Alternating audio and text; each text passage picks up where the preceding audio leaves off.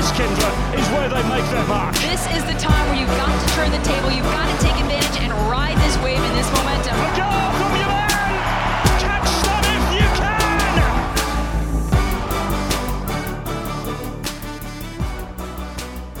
There and welcome to our match preview podcast. Callum Williams here as always alongside former Gopher soccer star Kyndra de St. Aubin. Lots coming your way on this podcast. A little later on, we have a treat for you. We'll be joined by US Soccer Hall of Famer Tony Meola, who of course is the current Chicago Fire TV analyst to help us preview the next opponents for Minnesota United Chicago Fire. First though, Kyndra, uh, hello, it's been a while since we last saw each other. Um, I think it's safe to say this this this week once again has been a bit strange, a bit odd. Kansas City game was cancelled for Minnesota United due to another positive test of COVID nineteen. We'll get to that here shortly. First, though, um, it seems like it's an eternity ago, but it was only last week that Minnesota just about beat Colorado Rapids. Um, if you can cast your mind back to that game and, and what you took from that particular ninety minutes. Well, I think first of all, you know, even before we jumped on this and we were kind of talking about what we were going to talk about today, and you said Colorado, I mean, I, I had to do a triple take because it does. It feels like it's been an eternity since that game happened. And, you know, tis the nature of 2020 and how this uh, MLS season has gone for us as broadcasters and, of course, the players and the teams as well. So, yeah, I mean, it's hard to even go back and think about what happened in that Colorado Rapids game and how Minnesota United ends up with a victory and with the three points at the end.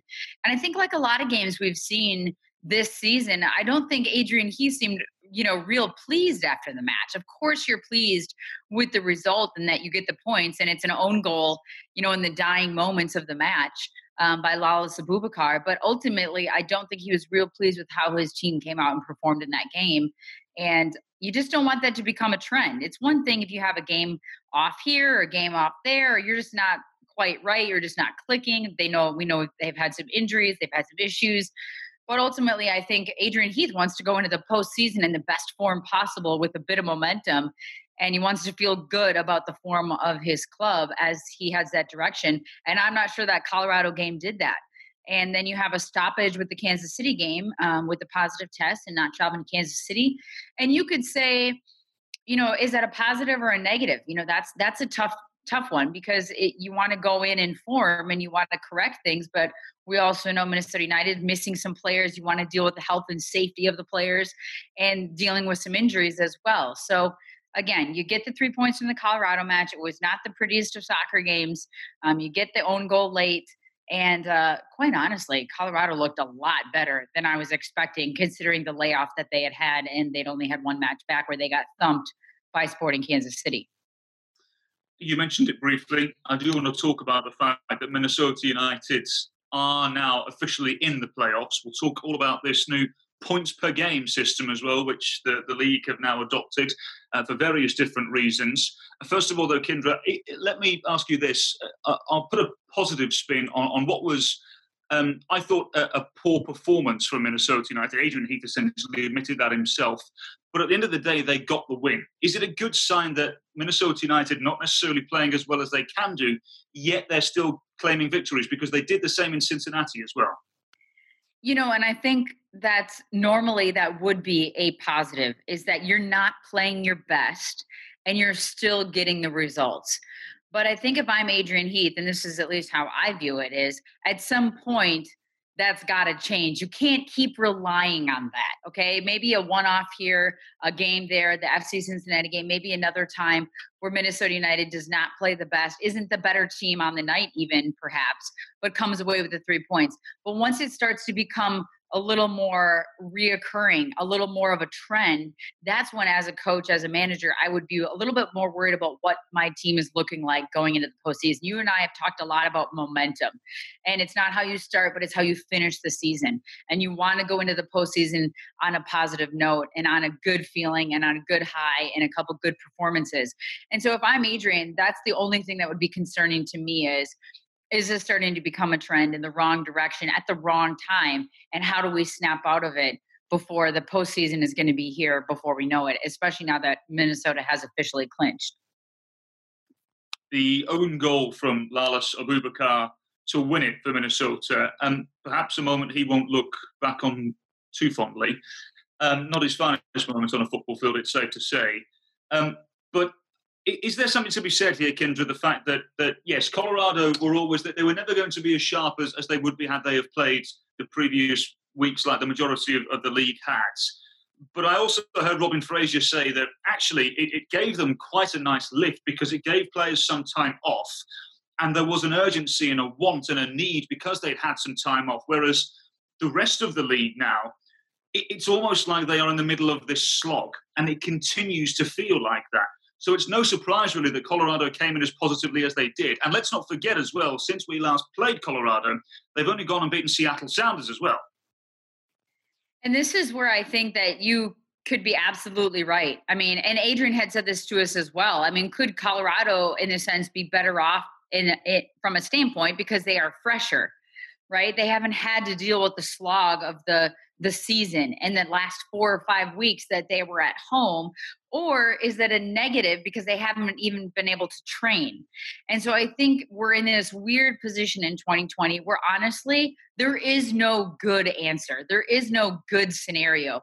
You don't want to have to be an mls team that has been playing every week twice a week all those things um, and, and you know with a limited travel but flying in and out on the day of and all that kind of stuff that's a that's a tough task. That's been a challenge. That's been physically mentally emotionally taxing on these players. But at the same time if you're a team that's literally not been able to even get together train together you know have sessions together not even go maybe into the training table you know to get treatment for four or five weeks that in of itself is a challenge. And we heard adrian say that the last time a game got canceled for minnesota united he's like look we've seen the guys one time in two weeks I wasn't expecting them to look sharp when we came back out. And I think for Colorado, that's what we saw against Sporting Kansas City. We saw that. We saw the lack of sharpness, the the maybe just the adrenaline pumping for getting back on the pitch, but sloppy play. Sporting Kansas City capitalized. They had two or three days to kind of right that ship, get themselves together, get a hold of their, you know, get their wits about them, and then try to come to Minnesota and get a result and get a point. And they were unsuccessful, barely. Um, so I think honestly, there isn't a, a, good answer there. I think both situations that teams are having to go through, whether you're a team like Colorado or you're a team that's played every single match that's been available to you, everything presents its challenges in 2020. And hopefully, my hope is that it just kind of balances itself out with the teams that have had to go through different things and it becomes a level playing field once you get into the postseason because of this new adopted system that the league have gone for, the, the points per game, PPG is, is, is the abbreviation. Um, this now presents Colorado with a real opportunity to be involved in the postseason. I think they only um, really need to have a positive result in, in their last game, and, and they should be okay. I know they very nearly got in over the weekend as well. Um, had RSL have, gotten themselves a, a, late goal against the Galaxy, the Rapids would have officially been into the postseason. Um, let me ask you this, Kyndra. Uh, apologies to put you on the spot here. Is this fair? You know, I heard a good quote this morning, and it was, you know, because people are going to throw their arms up and say, "Is this fair?" And the, the answer was, "Life isn't fair." Think of a better way. How? What is a better way to do this right now? And that's, right. you know, and I think you and I have talked about this before too. Neither of us envy the decision makers around the league and the people within the league and Don Garber and company that have had to make difficult choices, whether it was the bubble, whether it was Toronto and Montreal and Vancouver having to stay across the border, whether it was regionally playing teams that are, you know, creating almost new rivalries and some of them including Eastern Conference. You know, I I mean, I I I personally don't think it's fair. I don't think that's the way it should have been done. And Colorado has been through a lot, but we don't know how much was their their own doing, quote, own doing as far as being safe and healthy and um, following the the rules or the guidelines um, for distancing and, and keeping each other safe, or how much it's just incidental. And I don't know. I mean, I think it's tough to say. A, a, team that has played a handful of less games, quite possibly five less games than everybody else, who, else who's had to slog through this. I think you know if someone misses out on the playoffs, they're going to have a, a major argument. They're going to have a bone to pick with Don Garber and the league, and and rightfully so but I don't know what the fair answer is right now. Then what? You just you you you cancel Colorado Rapids out completely and just say mm-hmm. they're ixnayed from any possibility of the postseason because they can't make up the games.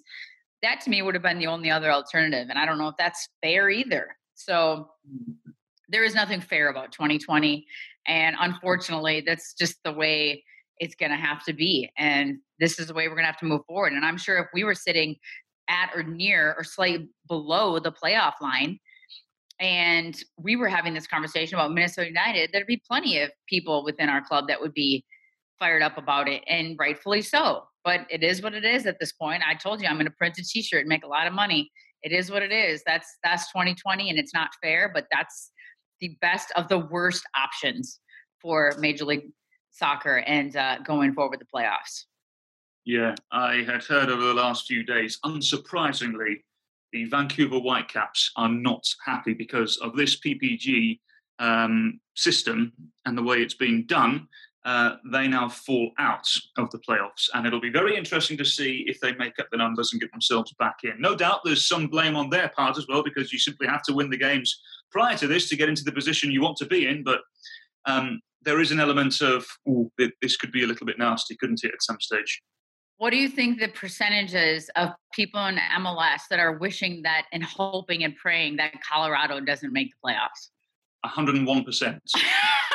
that would actually, I feel like Vancouver, even if they still didn't get in, they would feel better as long as Colorado didn't get in. Yes, no, I agree with that. We'll, we'll wait and see. Uh, talking of, of issues, um, obviously COVID 19 has riddled with the season, um, not only for Major League Soccer, but but really for Colorado Rapids more than anybody. But now Minnesota United certainly brought up in that conversation, Kay, because we were due to play Kansas City on Sunday. We got notification the day before that the, the game was going to be cancelled, um, which is a shame. But ultimately, uh, in this precise moment, it feels like it was the right decision because ultimately, again, Kyndra, what we've got to continue to remember is that safety has to remain absolutely paramount. It does. I mean, and I think that is on the minds of everybody um, at this point in this, not just the season, but in life in general, is that the number one priority for everybody has to be safety. And whatever that means within your own life, your own circle, your own club, um, your own league for that matter, it can look different depending on where you're at. But I do think that ultimately, and I don't know what the conversations were like with with Peter Vermes in Sporting Kansas City, whether you know how important they felt this game was, where they can move up in the table. they're sitting at 1.8 in the points per game and in second place. So we know that they have a chance to still finish in first place in the league. So some of these teams that have already clinched, it's more just about their positioning down the stretch and and kind of the again going in on that high note and kansas city had a couple games canceled against colorado. So this is some of it is just about finding your form and getting in a rhythm and i think the current situation it makes it very difficult for teams. And if kansas city had an argument to play the game that was probably it. That was probably peter vermes saying look i'm trying to get my guys ready for this end stretch here. We need games. We need guys fit. We need guys healthy. Um, but at the same time if you're adrian heath and you're quite honestly, Major League Soccer, you're thinking about the bigger picture here and trying to keep people healthy. Because to be fair, you know, now you've had Kansas City, FC Dallas, and Chicago. So three games for Minnesota United that have been postponed. One rescheduled uh, for Wednesday night, as we know. But the other two, I mean, can't imagine they're going to end up on the docket anywhere. We got decision day on Sunday. So they're a done deal.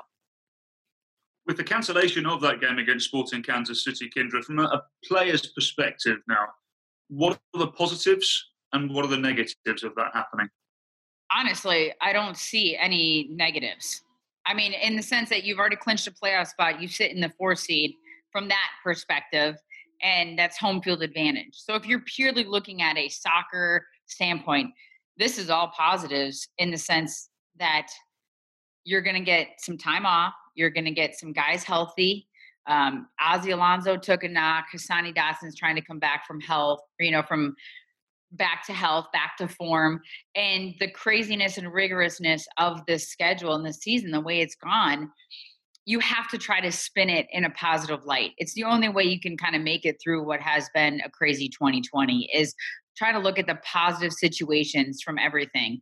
And you know, you never, as a competitor, you never want to miss a game. I don't think there's anybody on the club or on the team that's sitting at home going, oh yes let's cancel this game. I mean who wants to go and play another game especially against your rival in sporting kansas city you know and you know it's going to be a good team and a great game. These guys are all competitors. They want to be out there. Adrian heath wants to be out there. But ultimately this was the right decision and i do think that in this long haul it will actually end up benefiting minnesota united because of the tight crunch the tight, turnaround and honestly the lack of roster um, with the injuries and with the issues with coronavirus. Yeah, I was just about to, to get to the, as you said, lack of roster. Um, no doubt Minnesota United um, would have been thankful not to have to go to Kansas City from, from that point of view because the roster now is perhaps about as short as it ever has been, um, with the likes of Hassani Dotson, Ozzie Alonso, and, and now Ja'Cory Hayes unavailable as well. We, we, keep hearing there's a couple of little niggles to, to other players as well, and we'll have to see if, if they're available for the game on Wednesday. Um, so, with that in mind, Kyndra, the transfer window was still open, and it was clear that Minnesota needed a few bodies for the remaining parts of the season. Um, so they went and got three players from Reno in USL. Sam Gleadle, an English fullback slash wide midfielder. Kevin Partida, an American central midfielder. Um, I'm told he can play in the eight or the six role. And uh, the supremely well named Foster Langsdorf, also uh, coming into Minnesota United, who has scored a lot of goals at USL level. We'll get into them individually a little later on. But first of all, your, your immediate reaction to these signings. It was exactly what Minnesota United really needed. Yeah, I mean, this is about just getting some quality depth um, and some players that have professional experience and the ability to bring them in on the final day of the transfer window.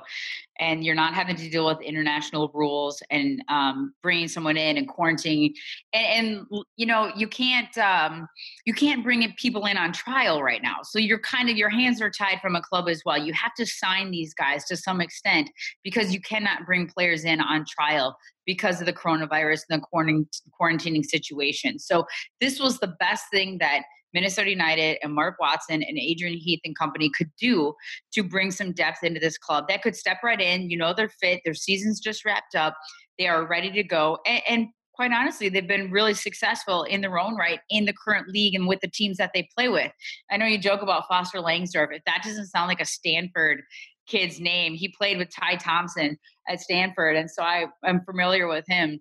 But um, I think Adrian spoke very highly of all three of these players. He was excited about getting them in, seeing what they could do, and just having the option of more bodies that are going to be fit and healthy and ready to play. Because you don't have time to get these guys game fit.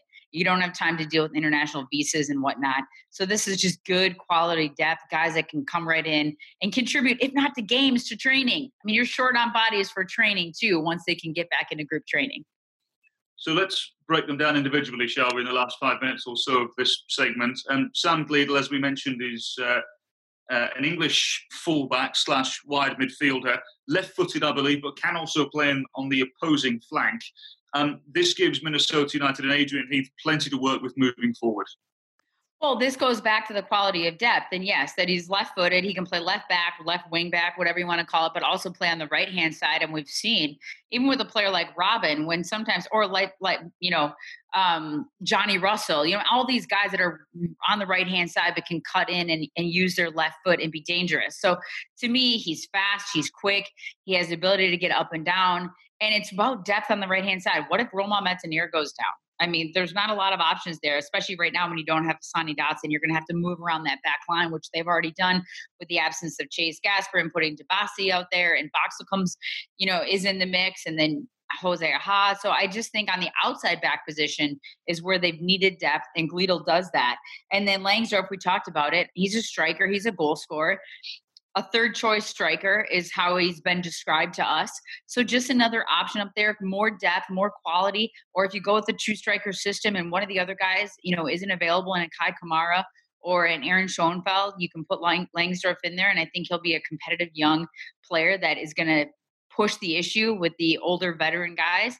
And then last but not least, Partida supposedly one of the best players, most favorite players in the league in his position that the coaching staff just loves him and, what he's been able to do. Not necessarily Minnesota United, clearly they like him, but where he came from, they love him in the league. He's one of the best players in the league. been phenomenal. He's had two ACLs, can fight through anything, comes back competitive. So again, this is just more quality depth for this team. And I think guys that are going to be hungry to prove that they belong at MLS level and not in USL and not with some of the other teams. So I think this is a good a good spot for Minnesota United. Yeah, Partida at one stage was on the San Jose Earthquakes roster as well. So they had the chance to sign him, but opted not to. And I believe Foster Langsdorf at one stage um, was eligible to sign for DC United, but they opted not to do that as well. Hence why Minnesota, very late on on deadline day, were able to get these deals done. Um, and with all the injuries in the centre of midfield, Kyndra, as well, one would assume that Partida may very well get a little more playing time than the other two.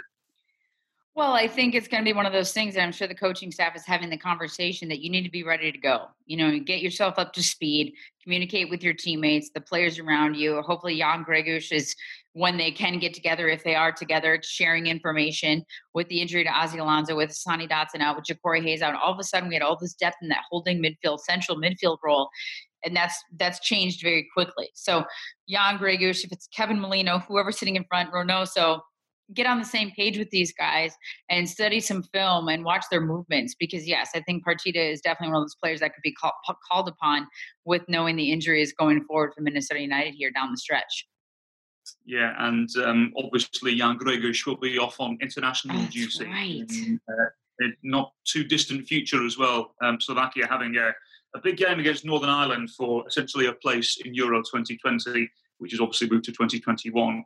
Um, finally, then, Kyndra, um, Foster Langsdorf, um, I was told the other day that actually he was thinking about retiring from the game full stop and was actually convinced otherwise by Adrian Heath a few days ago.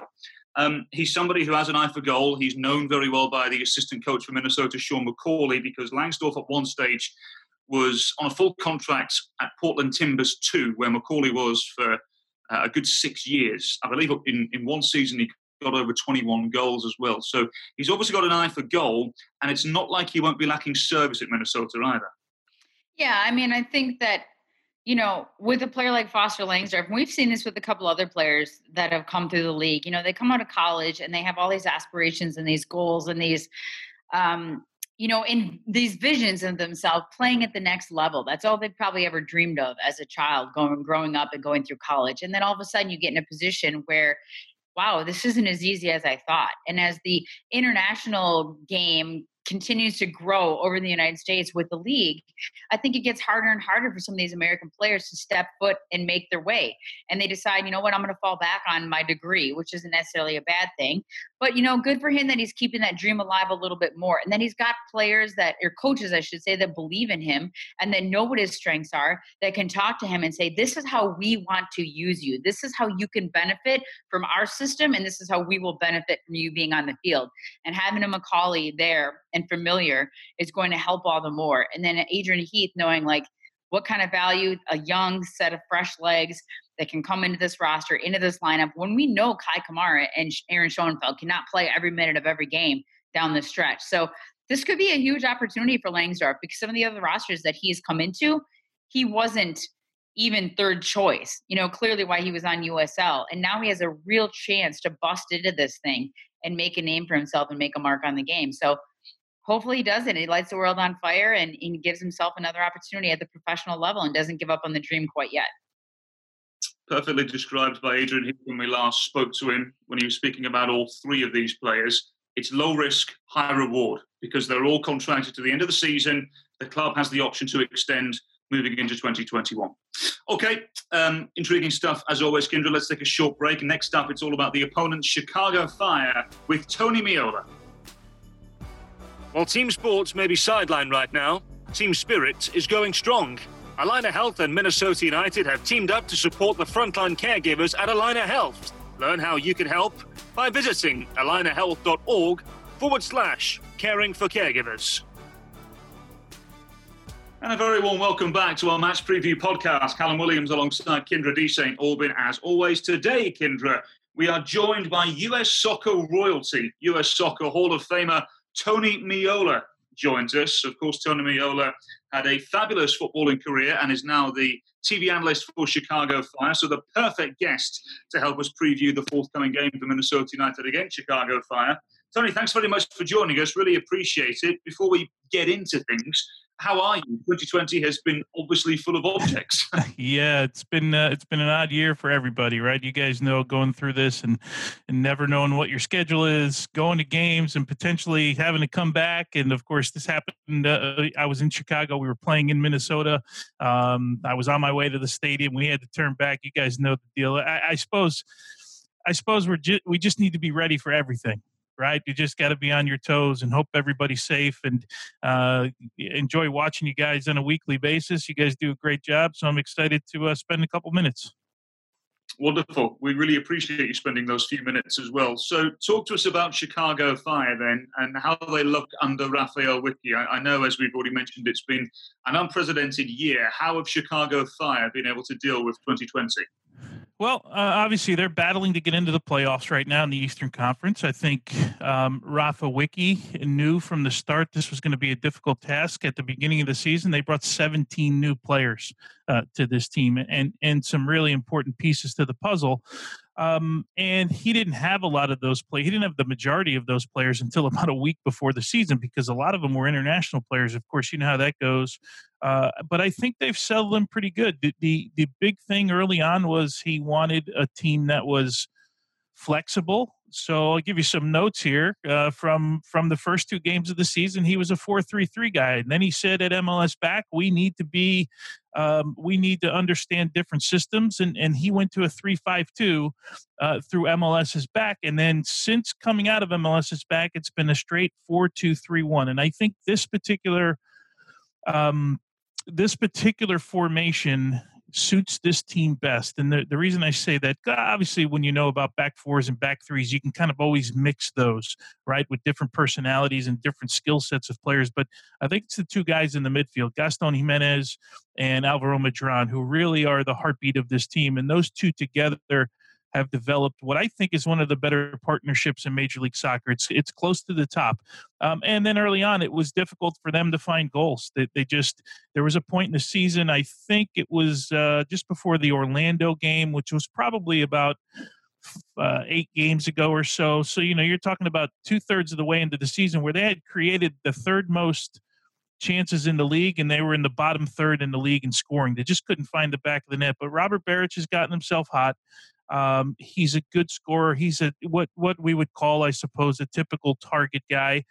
Um, and and I, I saw Rafa Wicky's comments. You know, it's always tough when you're at the bottom of the playoff picture and you're trying to convince people that there's growth right? But I, I, certainly see growth throughout the season because this is a team that has a very good understanding of themselves. And uh, but with ha- with having said that, you you know in those moments uh, you have to find ways to win games, and they haven't been able to do that on the road. Well, and Tony, you talk about you know him changing systems, Rafi Wicky, Rafael Wicky changing systems. What about this group has sort of allowed him to do that? What, are they just buying into everything he's pitching to them? Are they understanding his philosophy? What is it about him as a coach that is allowing the team to kind of buy into that? Well, I, I, think the most important thing eh, you as a manager, and look, I, I fell into this when I was in Jacksonville, right? When you start not getting results, you start chasing it. And one thing Rafa Wicky hasn't done, he hasn't chased it, right? It's been a four-two-three-one. He's allowed uh, players to to learn each other. There, the big change came, um, you know, four or five games ago when he put Fabian Herbers into the number 10 role, which he was a, a wide player, which allowed, so it helped Fabian Herbers, but it, it helped more Ignacio Aliseda, who's who's really a 1v1 player, right? He's been playing out wide left uh, quite a bit uh, uh of late, and it's been Mihailovic in at number 10. There's been some rotation there, but I think the change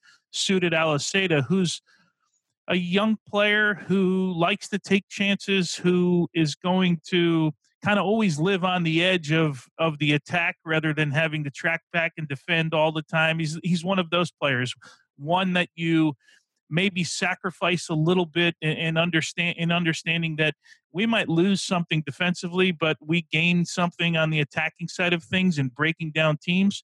Uh, the the problem there, there really haven't been the, the, goals haven't really come for him, but he's been he's been part of so many dangerous attacks uh, in the last six or seven games of the season. Um, so it's and then the other change for him uh, has been at left back. So Jonathan Bornstein, as you guys know, is a veteran of this league, 35 or 36 years old now. Um, he started as the left back. Miguel Navarro comes in and does a great job at left back, but also has uh, and uh, has the ability to play in an attacking role as well. So in that that left side for Aliseda sometimes. So he's rotated that position a little bit um, Navarro went to the national team and didn't play uh, for Venezuela in the last uh, set of games um, and, and, came back. And Jonathan Bornstein had played well, so he played a few games. Navarro got to start the last game. So it's been sort of a rotating position there, but for the most part, it's been a pretty consistent lineup. Tony, you mentioned the centre of midfield a little earlier on. I'm a big, big fan of what we've seen so far from Alvaro Medran. You don't play for the likes of Real Madrid and Valencia for no reason. He's very, very easy on the eye. Why is he so key to how the Fire play? it's funny. I, I say that. Yeah, I'm glad you used that term. I say all the time he's very easy to watch, very easy on the ball. He's smooth. I, I would think that there's not a team in the league that has two guys in the midfield that have as as good a, a change of of play ball. Uh, I mean, these two guys can both ping a ball 60 yards, both feet. And Medran sometimes makes passes that that he, he almost looks. I, I, hate to use it like he's not trying, but he, he, looks like he's not trying, right? And, and sometimes people get mad at that, right? Uh, but it's so smooth, and he he was stuck in this position during uh, the last CONMEBOL international window because Gimenez was playing with Paraguay, who had made the one-time switch from Argentina, and then he goes and scores a goal. And but Medran was was almost stuck in more of a number six. So of the two, Medran is the one that will get forward a little bit more and play more in the attacking third of the field, where Gimenez is that guy that breaks things up uh, defensively and they they've just developed a good partnership. I think if they can keep these two guys around for a couple years, it's a really really nice partnership between the two of them. Uh, and of course, Robert Berić, when you have a goal scorer, and you guys know up in Minnesota, it's been kind of by committee uh, oftentimes, right, with Minnesota and, and making some changes there and some injuries and all of those things have played a factor for everybody throughout the season. But Minnesota, uh, Minnesota is a, a, really a really difficult task for the Chicago Fire. One because they haven't won a game away. I think there's six losses and four or five draws on the road at the moment, and but it also presents a, a pretty good opportunity because.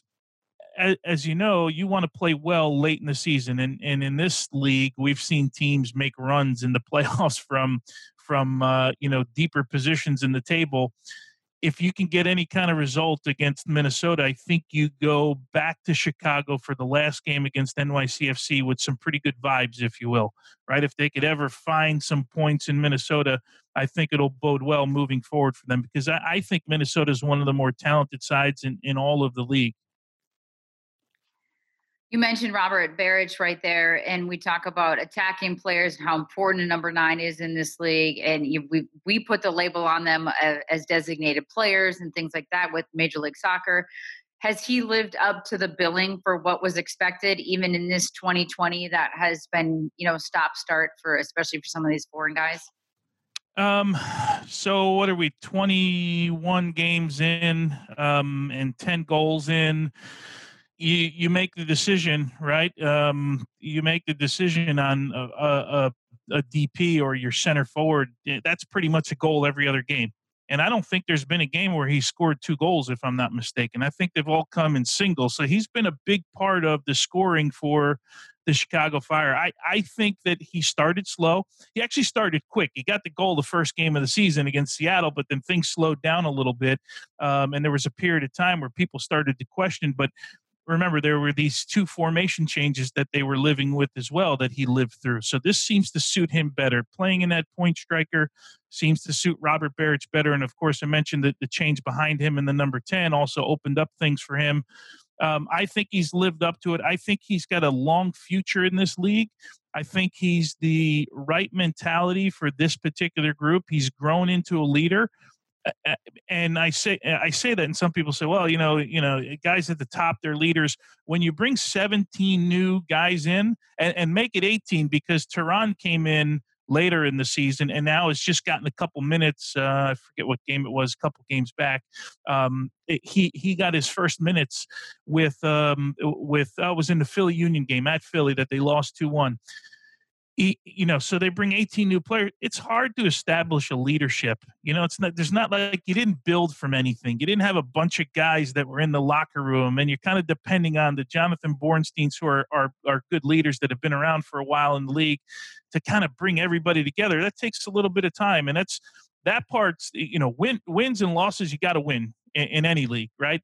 But the, the part of building personalities that's not an excuse. That just comes over time. Who fits in with what group and who is the you know sort of the alpha dog in the locker room? All that stuff takes time. That's that's not an easy element it, it doesn't happen overnight but they seem a pretty tight group uh, from what we can gather and they like playing for each other they like playing for rafa wicky i think he's done a, a nice job with this group uh, under some very difficult circumstances and not a lot of time with the group so they've got a battle on their hands though to make it into the playoffs. They're, they're, this is going to be a, a close run here for the Fire. Yeah, before we focus on that run to the playoffs, that potential run to the playoffs, Tony, let me ask you about somebody who I think has gone under the radar across Major League Soccer. I think if we were having the MLS Rookie of the Year award, he would certainly be in the conversation. Mauricio Pineda, um, his first year in Major League Soccer, traditionally, to my knowledge, a holding midfielder, and yet he's played Correct. at centre half for every game for Chicago Fire, alongside many different centre halves this season. He doesn't seem to be getting anywhere near the recognition he deserves. How good is this player? How good can he be in the future? Well, you're absolutely right. He, he started as a defensive midfielder. Remember, Gaston Giménez didn't play in the first couple games against New England. He came in as a substitute. He wasn't fit really.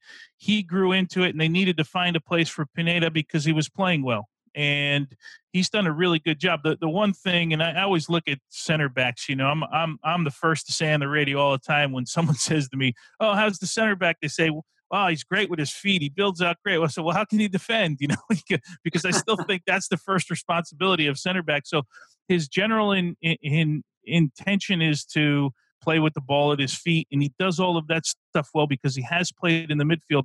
But I think being next to uh, Francisco Calvo, who you guys know, um, and whatever the judgment is on Francisco Calvo's time in Minnesota is one thing, but what it's been here has been a godsend for a guy like Mauricio Pineda, a guy like Navarro next to him, another young player.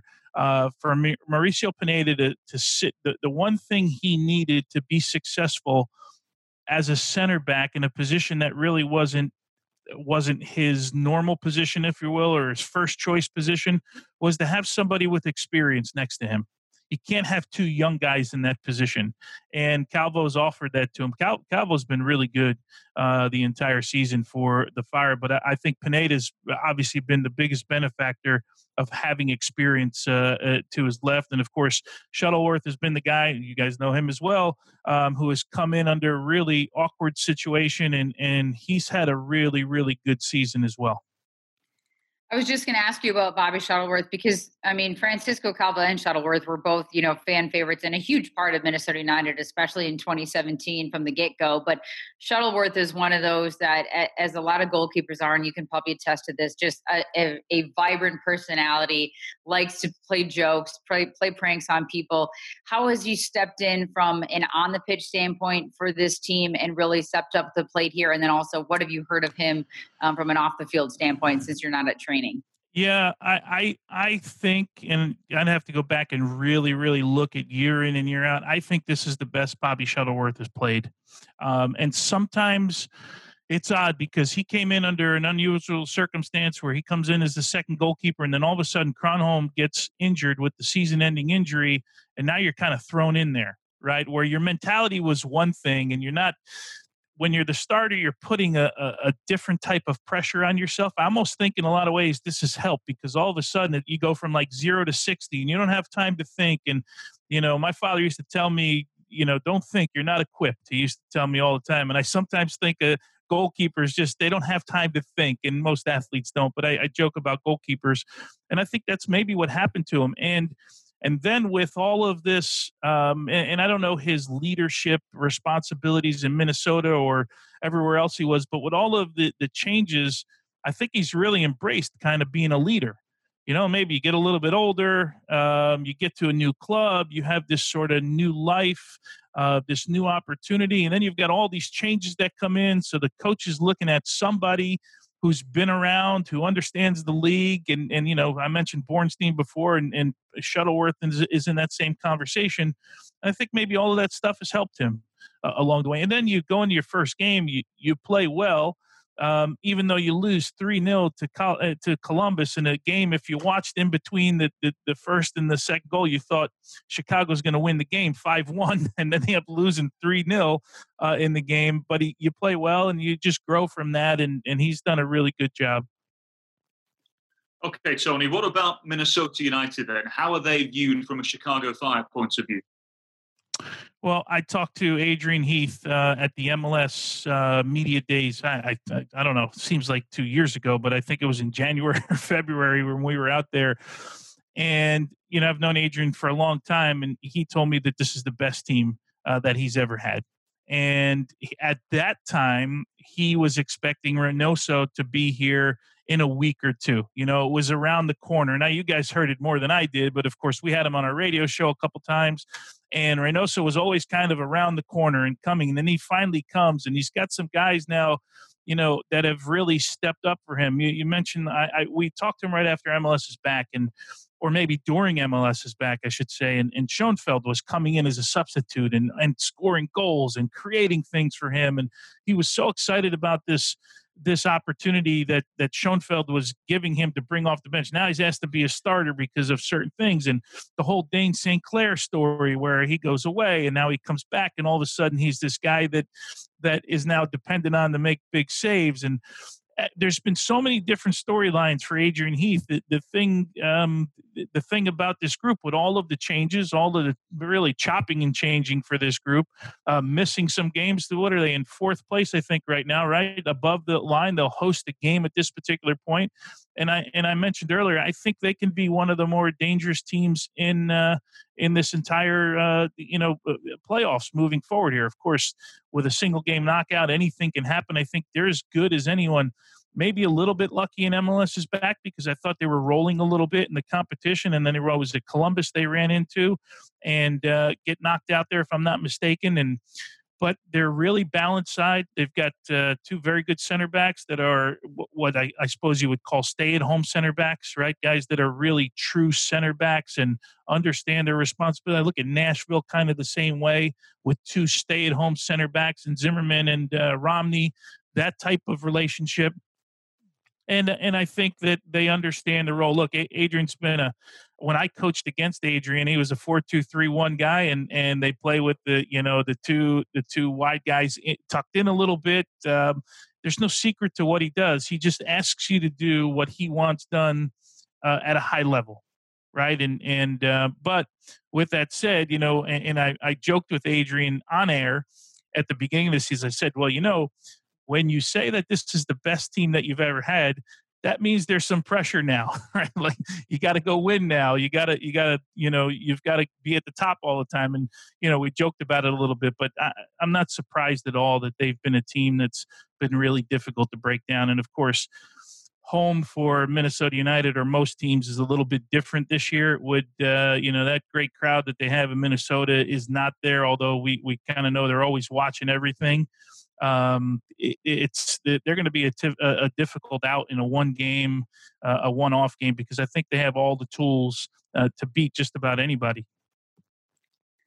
You talk about the the league, and you talked about the changes and the things that Minnesota United has been through, and every club has just been about through something at this point. So, looking at a broader perspective of MLS, if you had to look at this Eastern and Western Conference right now, who is playing their best soccer at this point in, in at this point in the season?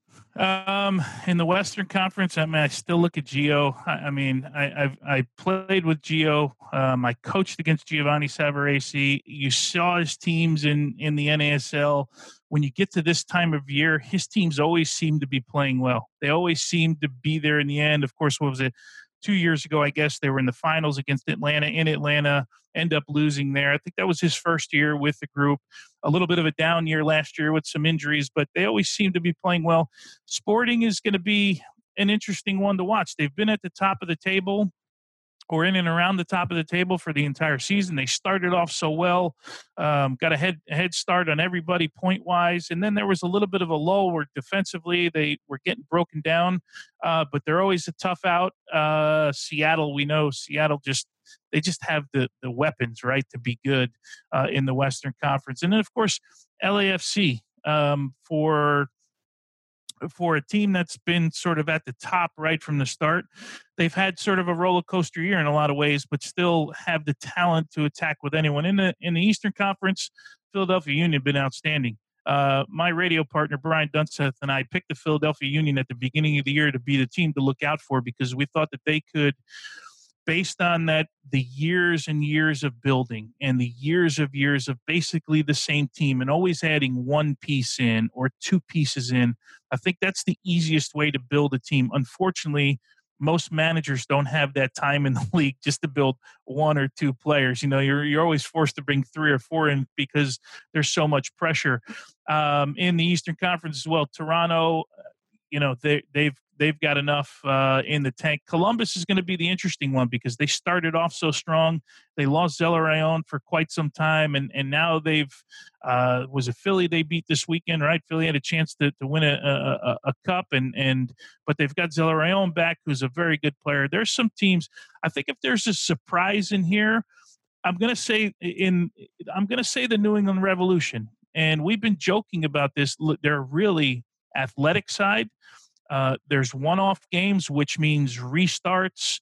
Uh, you know, moments on a break, things like that. Yeah, as we know, can take you through the playoffs. But this is kind of Bruce Arena time. You know, this is kind of as much as some of us, and he's my college coach. We hate to say it. You know, a, this is kind of the time that Bruce, Bruce and his teams grow, and they um, that they find ways to win games. Um, and you know Orlando could be tricky as well. But if there's a surprise for me in this uh, uh, in this season, I, I think New England would be the surprise. Wonderful stuff. Before we wrap things up here, Tony, let's use your goalkeeping expertise here, shall we? In your opinion, who's been the best goalkeeper in Major League Soccer this season? Uh, that's. Uh, I think Andre Blake has been outstanding um, for them. An unfortunate injury. Stefan Frei, um, I think, has had uh, has had a great couple years. This year, he's, he's been good again. Um, boy, I'm trying to think which guys. There's a whole bunch of guys after that that that stand out. You guys in in Minnesota, I mean, St. Clair, he's come in, and, and I don't know what the expectation was. Of course, they they didn't expect him to be starting this year. Um, get sent out on loan, and now you get thrown in again. Maybe a situation like Shuttleworth, where you don't have a lot of time to think about it. you just kind of get thrown in and do it. But the one thing I, I've noticed about him is he's looked really, really confident. He's looked really confident in what he does. He's a confident kid. He was a confident kid in college. Um, he's done a really good job for them playoffs is a different creature right and and sometimes that's where some of the youth comes in but i'd rather a guy uh, that that you know we'll we'll try and do the extra thing in goal because you can always scale it back a little bit um, but I, I, think if i had to pick a goalkeeper of the year right now it would be andre blake for me and unfortunately he gets injured hopefully he's back on the field for philly uh, but I, I think he's been outstanding wonderful Tony Meola, thank you for your company. Really, really appreciate the insights. My thanks, as always, to Kyndra de St. Aubin and to our producer, Morgan Lubin. Minnesota United up against Chicago Fire. Gargantuan game on Wednesday evening. Looking forward to your company. 7 p.m. Fox Sports North. See you there.